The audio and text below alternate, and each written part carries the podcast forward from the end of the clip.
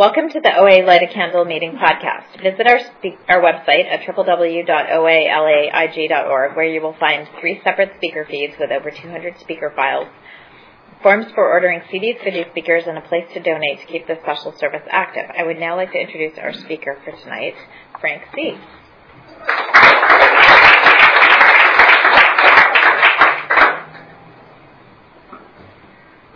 Okay. Hello, everybody. I'm Frank. And let me get the important things out of the way. I got, as you see, all these notes here. I want to say it's a privilege to be here today. I want to thank Nikki for inviting me. Um, my abstinent date is September 4th, 2005. Uh, my home group is the Thursday night uh, First Christians Church in Torrance. It's at 7:30, and my sponsor is Jack C.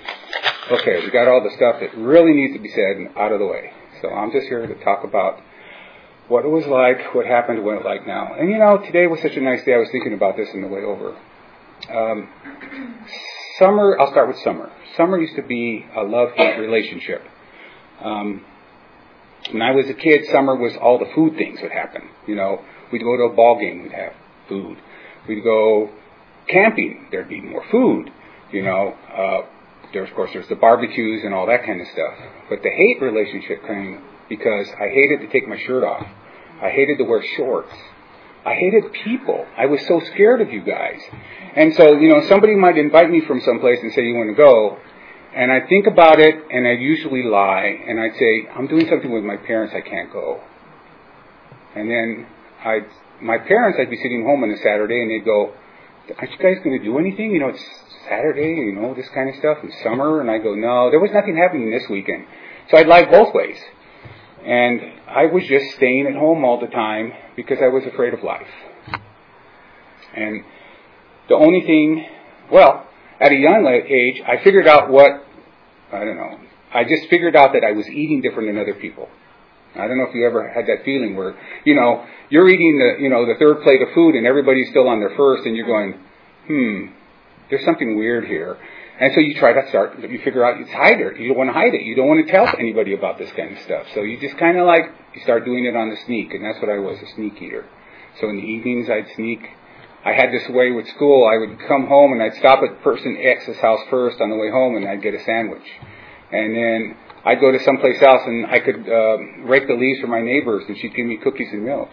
And then I'd get home and my parents would say, Are you hungry? And I go, Oh yeah, I'm starving. And I'd eat some more. And this is how my, my as I grew up. I lied, I snuck food, I did whatever I could to get food.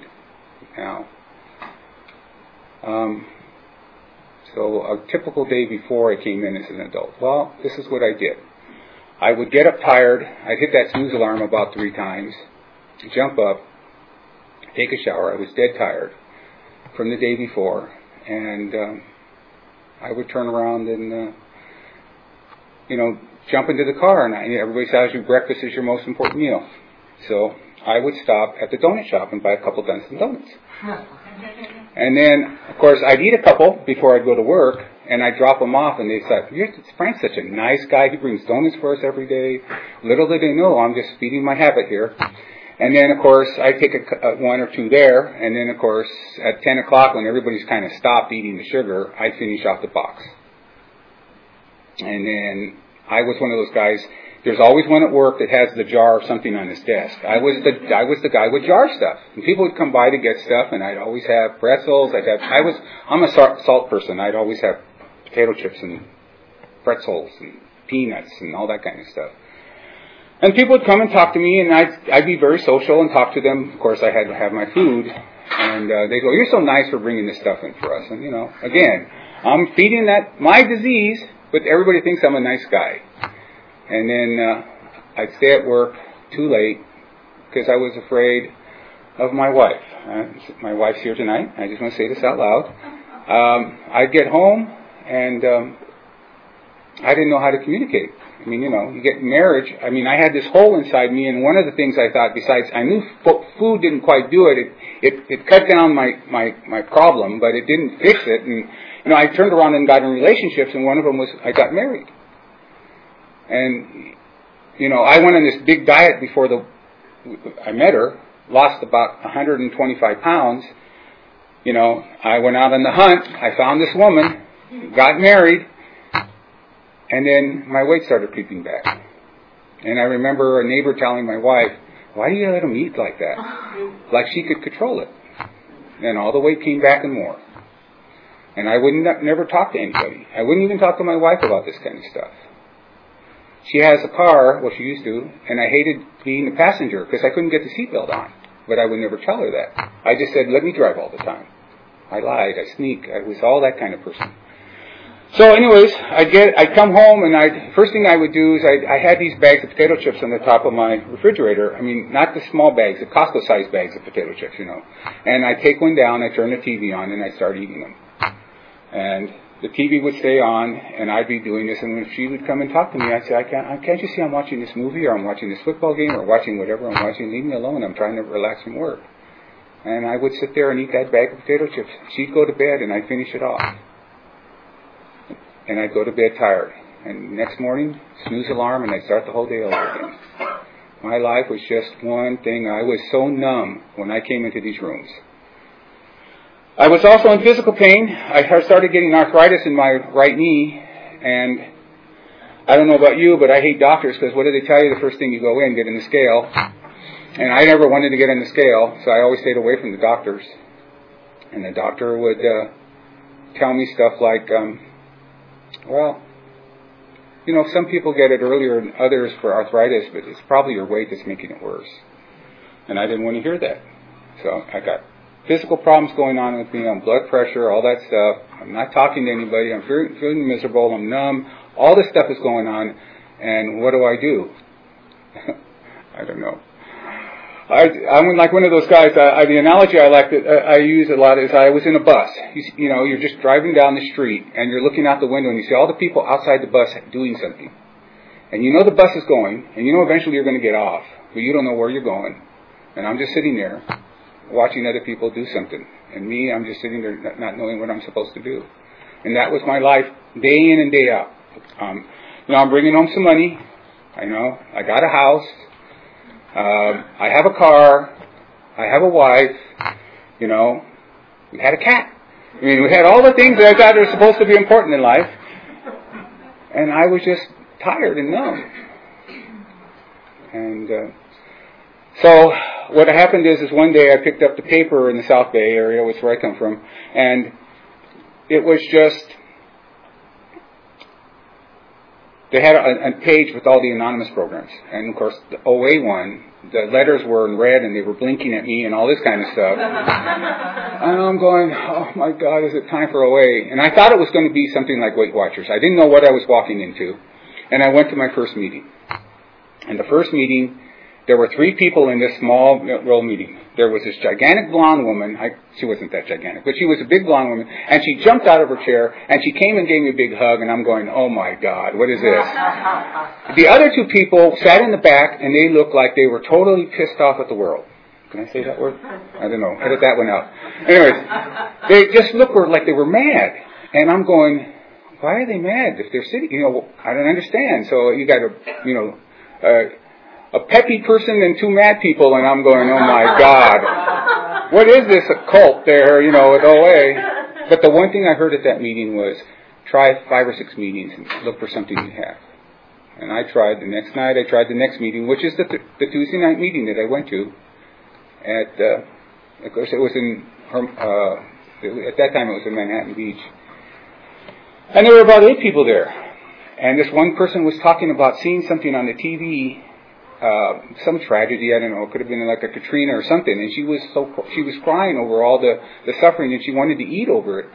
And she was crying and crying, and everybody sort of stopped the meeting, and they they just kind of they kind of got around her and they hugged her. And I'm going, well, these people seem to care. I thought the lady was Looney Tunes because she's talking about you know seeing something on TV and wanting to eat.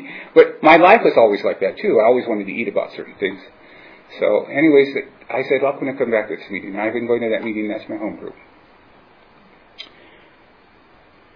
So I bought one book, you know, the Overeaters book, and I started going to that meeting every week. But I didn't change my life. and everything went exactly the same. I get up tired, hit the snooze things, you know, I'm still eating whatever, and I'm trying to find something, and people were talking about these great things that were happening in their life or not happening in their life, how they're feeling, how they can, you know, I don't know. Th- things just happened and they were able to deal with them, and I could never do that. And uh, I finally decided to ask for a sponsor. And there were two women in the group that were raising their hands as sponsors, and I asked them, and they both said no. They said, Frank, you got to find a guy as a sponsor. And I'm going, well, where are the guys in the South Bay? Okay? And they say, go to this meeting. It's a Saturday morning meeting. Well, I did exactly what I don't know some of you have probably done. I got there late, so I wouldn't have to talk to anybody. And I sniffed in the back of the room, and then, you know, I looked around, and I'm going, who, who's the guy? Who can I ask to be my sponsor? And there was a, there was an old guy at the meeting, there was a fat guy at the meeting, and there was a slob guy. That's how I put them in my head. Am I judgmental? Yes. Okay. So there's these three guys, and I'm going, oh my God, these guys, I, you know, they say find somebody who has what you want. And I, you know, I want the guy to have a nice car. I want him to have, you know, a nice life. I, I don't want these old, you know, slob fat guys. I mean, what, what, what, okay. And I left. I didn't know who to talk to. And I prayed about it, and I talked to other people, and they said, Frank, you got to go get a sponsor. So, in the, the way Frank thinks, and my wife says sometimes I have, she calls it the kaboogulator, it just all mixes things up. But anyway, the way I thought is that, okay, the smart kids usually at school sat at the front of the room. So I made this deal. I said, whoever sits the closest to the podium at that meeting on Saturday, I'm going to ask to be my sponsor. so I snuck in and I'm watching, and here comes the, you know, the fat guy, and he sits about in the middle, and then the old guy went right to the front. And I go, no, not the old guy. But the old guy went right to the front. And I said, okay, so this was a Labor Day weekend almost six years ago. And I went to the old guy after, and I said, and his name is Jack Z. And I said, Jack, um, will you be my sponsor? And he gave me this look, and he said, he said, he wrote down his phone number. He says, call me at seven o'clock tonight. I said, okay. So at seven o'clock, we were supposed to go out and see a movie, and then we were, we were going to have dinner and a movie that night. So we're we're going to do that. And my wife says, let's go. And I'm going, nope, I got to call this guy. Seven o'clock, I call him on the phone. Hi. Yep, you willing to go to any lengths? I go, yes, I am. He goes, well, how many meetings you going to? I say, one. He goes, I want you to go to four meetings a week. And I go, four? You know, it's in my head. Of course, what am I doing? I'm sitting around watching TV and eating chips. But I mean, I said, okay, I guess I can try four meetings a week. And then he, he said, do you know what your poison foods are? And I said, what's a poison food? He goes, you know, something where you just have one, you can't stop. And I looked up at the refrigerator and I saw those chips. I go, man, I got an idea. He goes, I want you to write those all down, all your poison foods, everything you think you can't stop. You have, you know, you have one, you went the whole carton, you went the box, you went whatever. I said, okay. So he said, you know what your semi-poison foods are? And I said, semi-poison foods. What are those? And he goes, you know, like some people have a glass of milk and they think of cookies, or you eat peanut butter sometimes, and you can, it's fine. But other times you want the whole jar. You know, it calls you. And I said, oh yeah, I guess I can come up with those. He goes, okay, I want you to write those down and why you think they are. And I said, all right. I said, when do you want this? And I thought we were shooting a talk next Saturday, right? I just met him. He says, well, we haven't talked about when you're going to start calling me every day. And I said, oh, yeah. He said 5:30, and I said, "Well, I get off of work at something." And he goes, "No, 5:30 a.m." And I go, "Huh?" And he goes, "And you can't call me before, you can't call me after, because I'm talking to other people." And I'm going, "What kind of idiots up at five in the morning talking to people?" And I go, and I said the weirdest thing. I said, "Okay, I'll call you."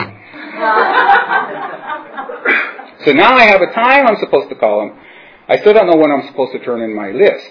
And he said, Well, what I want you to do is write this down and gave me his email address. He said, I want you to write it all down and email it to me, and we'll talk at 5.30 tomorrow morning. And I'm thinking, wait a second, that's tonight. And I'm planning to go out with my wife. I'm planning to go out and have dinner and doing all this kind of stuff. And, and of course, that something in me said, okay, I'll do it. And I, I went out. I did have dinner. I did have. We saw a movie, and I got back a little before midnight. And I got sat down in the computer for a couple hours and wrote this stuff up. I emailed it to him and got up at 5:30 in the morning and called him. And I've been doing that for almost six years now, calling him at 5:30 every morning. And the only time I don't call him is when he tells me, "Don't call me because I'm he's busy or he does something." And then he says, "Call me at 10 o'clock or call me at another time or you know you have two days off because I'm going to be gone for the weekend." and I call him every morning. About two and a half years after we started this relationship, because it is a relationship, your sponsor is somebody you learn to trust, he actually said something out of his mouth like, well, Frank, maybe you should call me maybe twice a week now. And I did one of those Scooby-Doo moments. I go, huh? You know? Because I'm used to talking to this guy. When something comes up, I call him. When something is not working the way I think it's supposed to be, or if I'm having a problem, or whatever the reason is in my life, I call him every morning and we talk. And I, I was just totally, it was, I felt like I was being abandoned. You know, he's throwing me out now. You know, I don't need you anymore. And I, and I, I say, as, you know, this is really weird. I said, you know, I don't want to do that. I spoke up for myself. And he said, okay, you can keep calling me. And he's kept me, so I still call him. And, you know, we've been through some crazy stuff. And sometimes he says, I'm not doing something. Sometimes he likes to throw the, you know, sponsored thing out. One time I was having a trouble with a meeting. And I said, wow, if I could just find this meeting at noon sometime during the week. And so he said, in his wisdom, he says, so when are you going to start one? And I go, uh, no, no, no, you didn't hear me. He goes, I heard you. So when are you going to start one? I haven't started the meeting yet. And I had did I did find a meeting that I could go to. Because he, he still wants me to go to certain meetings a week. He calls me sometimes and asks me to, you know, change what I'm doing and go to a different meeting to hear a speaker or something. Find a piece of literature. He says, I would like you to go to this literature and write on it, you know, this kind of stuff. He does this stuff to me. And that voice in the back of my head that says, no, I don't want to do this, comes out of my mouth like, okay, I'll do it. So here I am going to OA and I start working the steps. Now I have a sponsor and I think, okay, I'm going to get better. This is going to be work good. Now this is the beginning of September. Our anniversary is the end of September. That's when we got married. And my wife and I went on a trip to Santa Barbara. We were up by Solvang. We went, we were walking around on one of the missions. And, and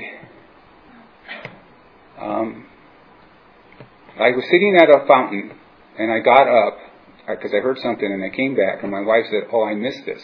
I missed it." And I go, "What were you trying? What did you miss?" She goes, "You look so peaceful there. I wanted to take a picture of you." I said, "Oh, that's nice." She said, "Because when you die, I'll have a picture of you looking nice, and peaceful." And I'm going, "I'm not dying." But this light went on in my head. You know, I don't know about alcoholism. I'm not an alcoholic, but I know that if, you know when alcoholics drink and he gets in the car, he could die. He could kill somebody else. And with the weight I was carrying, I could have had a heart attack. I could have killed somebody else. The food I was putting in my mouth was hurting me, and it could potentially hurt somebody else. But my family worries about me, just like if they were worrying about an alcoholic. And I never thought of that that way.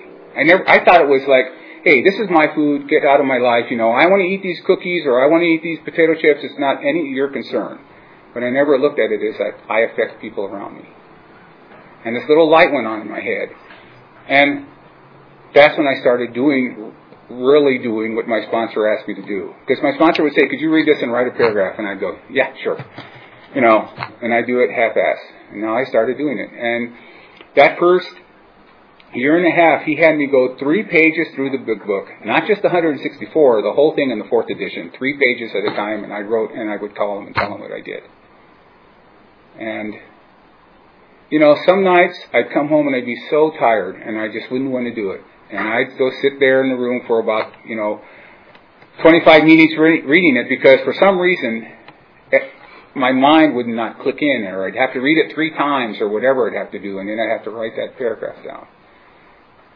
And uh, and then you know sometimes I'd send it to him, and in all his wisdom he'd say stuff like, "I go, did you read it?" And he goes, "No, I didn't have time." And I go, "Ah." You know, I spent so much time working on that. And he goes, good. Well, that's what I want you to do. Keep working on that big book. Keep reading it. You know, you know, read every little thing in that book. And he says, I'm going to tell you one right now. When you read it the second time, it's going to be different. When you read it the third time, it's going to be different again. Because I and I heard this someplace. I have a problem. My problem was I thought everything was a problem.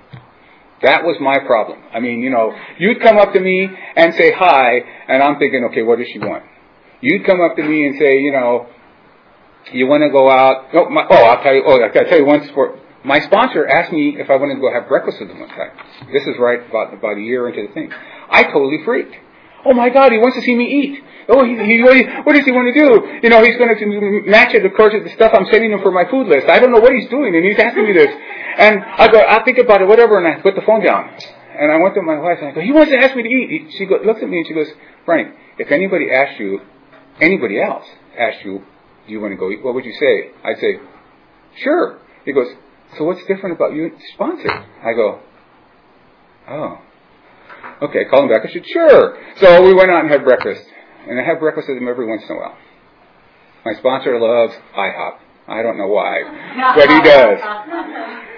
So whenever we go out, usually, and it's usually when I see him, if we go out on Sunday, we go to eat IHOP, and then we go to Serenity Sunday, and we do that. So, but it, it's it's been a it's been a great thing, and I started working the steps, and you know something happened to me, and I don't know how to explain it other than um,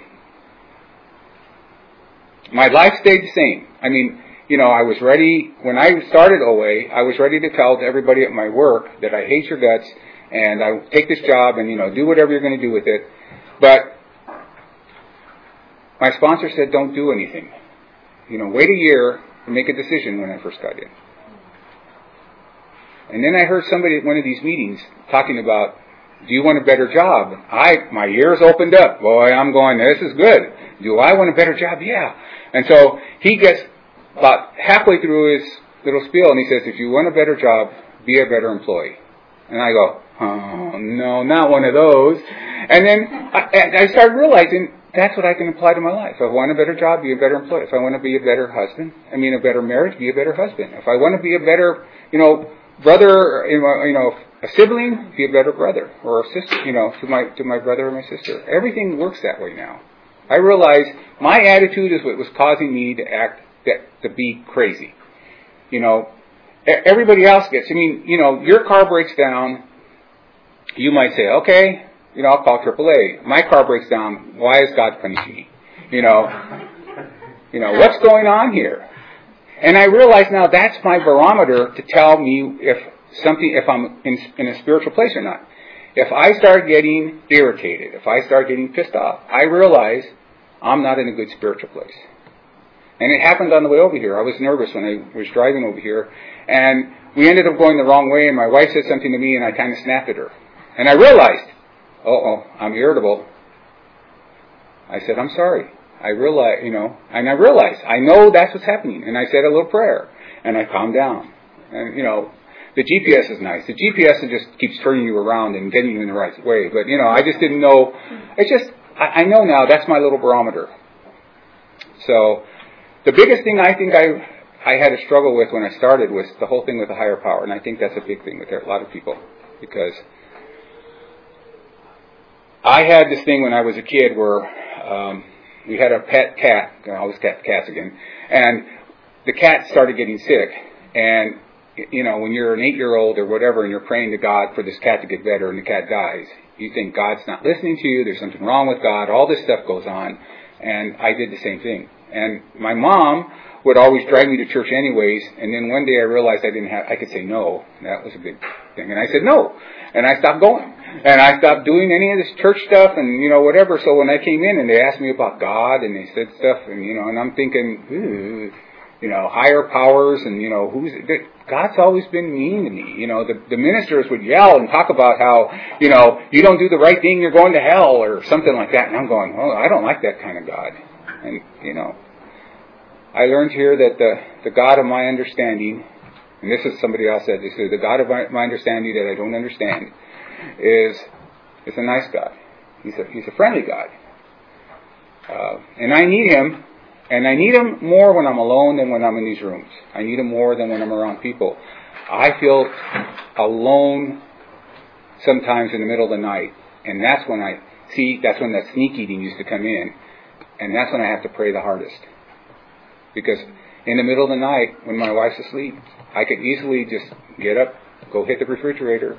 You know, I had many of those nights where I opened that refrigerator door and I said, I don't know what I want, but I want something in here. And nothing in there would fix me. And I try everything—I on every shelf, and I tried stuff on in the cupboards and everything, but nothing fixed me.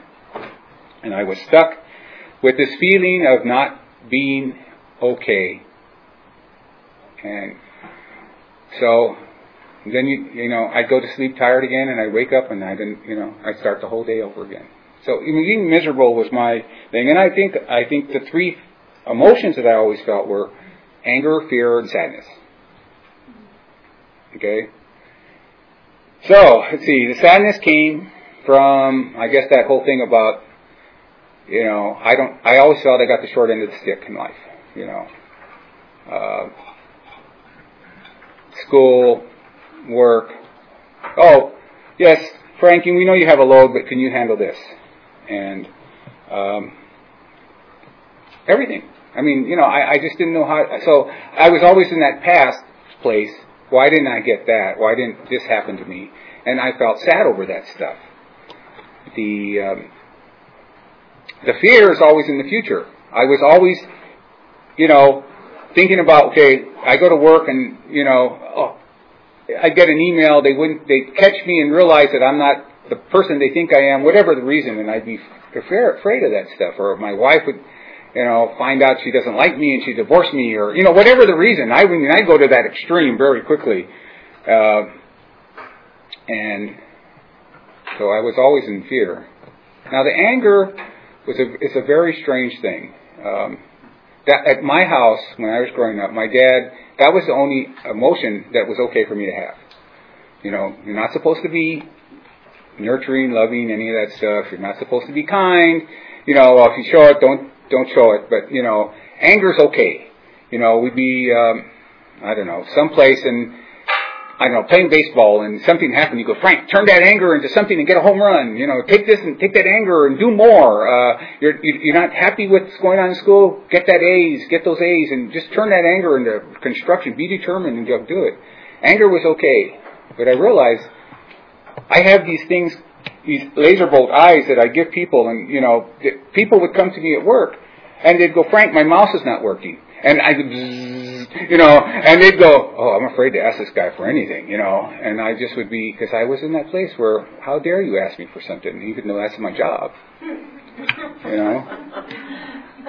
You know, and and I realize now that um, asking me for help um, is where I want to be. I want to be the person that helps people now. I, I pray for that every every night and every morning. The thing I pray for is for give me somebody in my life that I can help. I want to be the person that'll, that'll be there for somebody, and I ask for the guidance and the strength to help them. That's that's what I, my prayer is because I realize in this program, being of service is the most important thing to me now, and that keeps me centered. My sponsee in OA I don't know. She just asked me questions that get me thinking about this program, and I'm I'm realizing that she's my gift. I mean, I, sometimes I think I used to think of her as my, you know, oh, not her. She's you know she's had five other people that were sponsors, and she can't figure out what her absence is, and she's just totally lost in this program. And I said yes. There's that program, that little voice in her. I said sure, I, I'll help you. And we've been we've been talking. And uh, comes end of September, it's been almost a year. So that's good. And I don't know if her life is any better, but I know mine is. And I know that when I sit and talk with her, and I give a little myself, I let go of that little thing inside of me that I was holding on to. All those little pieces of crud, some of them come out. And I get a little bit closer to God listening to and it's so funny because when I tell her stuff, in the back of my head says, hey, I should try that too. You know? that sounds like a good idea. You know? And I, I just, I just love my time with her. And, uh, you know, it, it, it's, I, I hear, I hear myself in her. And that's the, and the one thing I, I asked my sponsor and asked my wife if it was okay to sponsor this woman. And I still don't know if we're going to do a fourth step if the fifth step together. Because I don't, I, the way I look at it, she asked me for help and I'm willing to do it, but I don't want to get into any, you know, things that might be a little uncomfortable for her, me, my wife, anybody. So I made sure everything was up, aboard. And I still don't, we haven't even started the steps. We're still going through the big book, and we're almost done with it. And um, it's good. It's a good place to be. And it started me thinking about maybe it's time for me to work my steps again. And uh, I don't know. I've read the big book now probably four times. And uh, I went to a big book workshop, and I love that too. And it's just the idea that it's just, I realize that every time I pick it up, I don't know how they do this, but they put extra words in there or they change stuff around. It's like when you go in the supermarket and you change the aisles around. It's just like that big book works like that for me. You know, okay, the vegetables used to be on this aisle. How come they're not here today? You know, but it, I find that stuff in there. And, uh, I, I don't know. I, so, I, every morning now I pray, I go to work, I listen to, I have, I love, I have a little iPod, I download all these things from the speaker myself, and I listen to speakers, all kinds of speakers. Um, and I'm very happy about it. I'm very, um, I'm very happy in the sense that I realize now, how can I put this? I think I have value now. In fact, I know that. Before I came into these rooms, I thought if I bought this car, that would give me value. If I had this wife, that would give me value. If, you know, I got this A on something, that would give me value. And I put, I put my, like, you know, they talk about happiness as an inside job. I put my happiness in everything on the outside. And it never worked. And I never could fill that hole from the outside. And, uh, and now to be able to turn around and say, I have value. And I'm, and I'm okay the way I am. Even though when I get up and I'm grumpy or whatever, that doesn't matter. I say, my sponsor says, Frank, you can have a, a day where nothing happens the way you wanted it to happen. But if you go to bed abstinent, you've had a good day.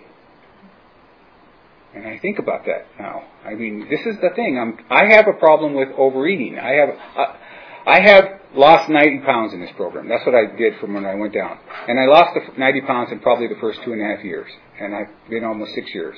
And I haven't lost any more. And, you know, sometimes when I go past the mirror, I look at myself, I'm going, hey, stud. You know, I'm really happy about myself. And then other times I look and I go, oh, I'm a fatso.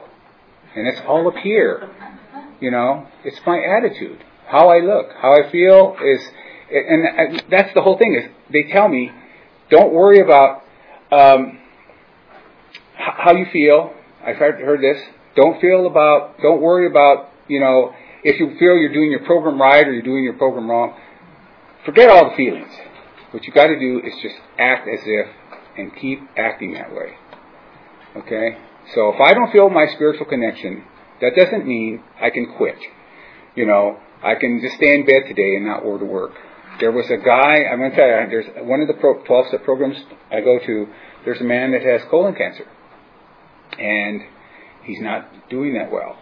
And he's been in and out of the hospital and he keeps getting thinner and I don't know how much longer he has. Uh, last weekend, I was talking to his wife said to everybody that he went and had his eyes checked for new glasses. And I'm thinking about this. I go, here's a man that could definitely has every reason to say, you know, why even bother with that kind of stuff? Why go to the dentist? Why go have the eyes checked? You know, I'm dying. I don't need that stuff anymore. And he went to the eye doctor.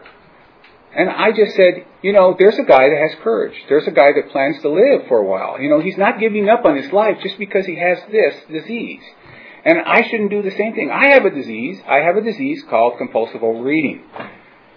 And, you know, some days it's sort of like and I would say in remission. You know, God gives me this, has given me this abstinence, and I'm very happy with it. Some days, on a hot day someplace, I'll be sitting there and I'll see somebody eating an ice cream cone, and I start going, "Oh yeah, I remember that double dippers and all that kind of with the peanuts and all that stuff." And then I realize, I go, something kicks in, and I go, "Here, poison, poison, poison," and I realize it's not for me. You know, because in our house, my wife has her own food, and when I look at it, I hear that word. I say poison, poison, poison. Because I would not go into my wife's purse and get money. Why would I go into the refrigerator and get her food? That's her stuff. Okay? And uh, it works for me. It works for me today. Today I had a wonderful day. I was one of the things that I never used to do is I never I, I didn't I didn't have my value systems right, and I had the only thing that I needed to value was take care of Frank. But now my value this morning, we got up late. We went and made breakfast together. I hated working with my wife on anything because she never did it the way I wanted it to do it. Okay, she would wash the dishes funny, she would cook the stuff, food funny, you know, she would do everything crazy, and I realized that's not true. Okay, so now we made breakfast together, and then we went to the farmer's market and I made got the food I need for the week, which I never planned before for food. I mean, and I get you know organic if I can get it. If not, that's fresh stuff. And then I cooked my chicken for the, for this coming week for my lunches. You know, I go buy the skinless chicken breast because my doctor says you have to eat healthier. And I mean, I have a nutritionist that said kick the caffeine. I stopped going to Starbucks. All this stuff starts coming into play, and I'm feeling better about myself today and I'm eating healthy, and I'm spending time with people, and spending time and looking forward to spending time with people. You know, this back to my summer thing. I was going to tell you. So the love hate. I hate to take my shirt off. I did. You know, this this summer we went on a trip to Europe. Um, we've been to the beach at least once. I got all sunburned. I got toasty. Um, you know, we've been to a couple plays. We take walks every day. I look forward to my summers now because I realize it's my attitude. The same same thing that's happened could have happened back when I was a teenager, never did. Today I get up and I look forward and I say, "Thank you, God, for this day you gave me." And I don't know what you're going to give me. And you know, God gives us these little presents, and you know, they're nice and wrapped, and they're all around my bed. That's how I envision them. And I have the choice to go and, you know, you know, shake them, or you know, this one's bigger, this one's smaller things, good things come in little packages. I don't know, and I I don't know which to open. And you know, I open one, and then you know, the next day there's a whole new set of packages, and God gives me something else. And uh, I pray every morning. Besides praying for to help other people, I say, you know, take away that judgmental thing for me because I don't know what a gift is. I, mean, I, I always look at something, you know, I telling you this, if God put a car in my driving, you know, in my driveway, my place would be well, you know, who's going to pay for the insurance? You know, you know, can I park it on Thursdays? Where, where, you know, all these things that go through my head. You know, instead of saying thank you for the car, I'm in total negative land. You know, I really would, and that's what happens. Something happens in my life, and it takes me now. I realize I can look over my shoulder back at something that happened to me, and you know, that thing where I thought was bad has turned out to be something plus for me. And uh, yeah, I mean. Um, I was at a point, I'll, I'll, finish off with this thing. I was at a point with um, about three years in where I said, why am I going to these meetings? I'm going to, you know, four meetings a week. You know, I, I'm not losing any more weight. What does this do for me? You know, and I'm saying, God, give me a sign that going to meetings means something. So I went to this meeting, a little workshop down in Orange County. And I saw, I didn't know anybody in the meeting except for one lady and I saw her at the end, and I went up and I gave her a hug. I said, It was good to see you. A month later, I hear her sharing at a meeting, and she prayed, and she said that she had prayed to God that, Why am I going to be here? Give me a sign that I'm supposed to be in these rooms. And she said, Then this guy came up and gave me a hug, and I knew that was a sign that I'm supposed to be in these rooms. And I knew who the guy that gave her the hug was. I knew it was me. And God answered my prayer too. Sometimes the reason I'm in these rooms is not for anything other than to give somebody a hug, and maybe that'll keep me in these rooms today. Again, I am so grateful for this program. And, you know, I got a few hugs this, before I came in, and I, I plan to give a few more because I want you all to stay. Thank you for letting me share.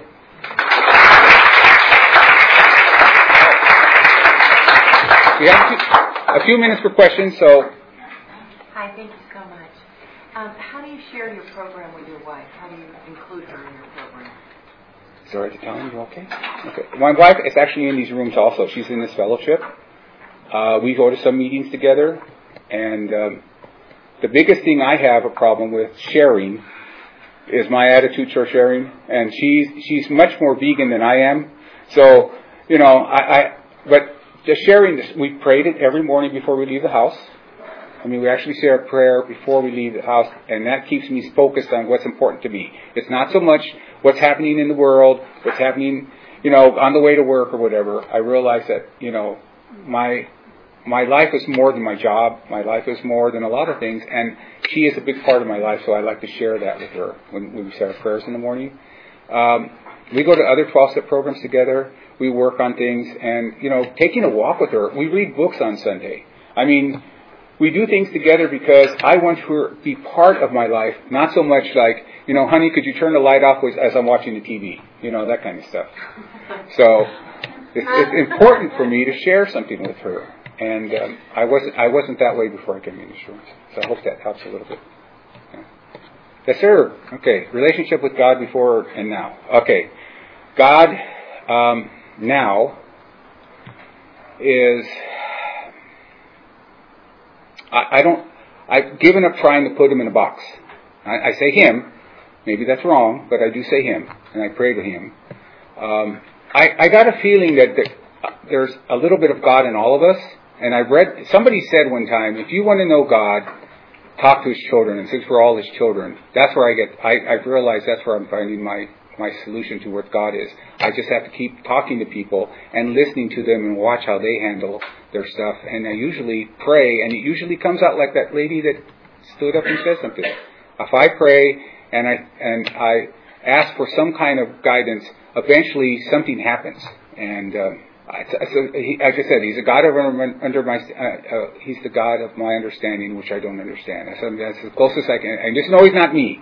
Now, when before I came into the rooms, the thing was, uh, I saw him as, um, you know, this like Moses kind of character on the hill, you know, the, the, mountain, throwing thunderbolts and you know, doing all that kind of stuff and and scaring the children, and you know, then, and I was one of those children.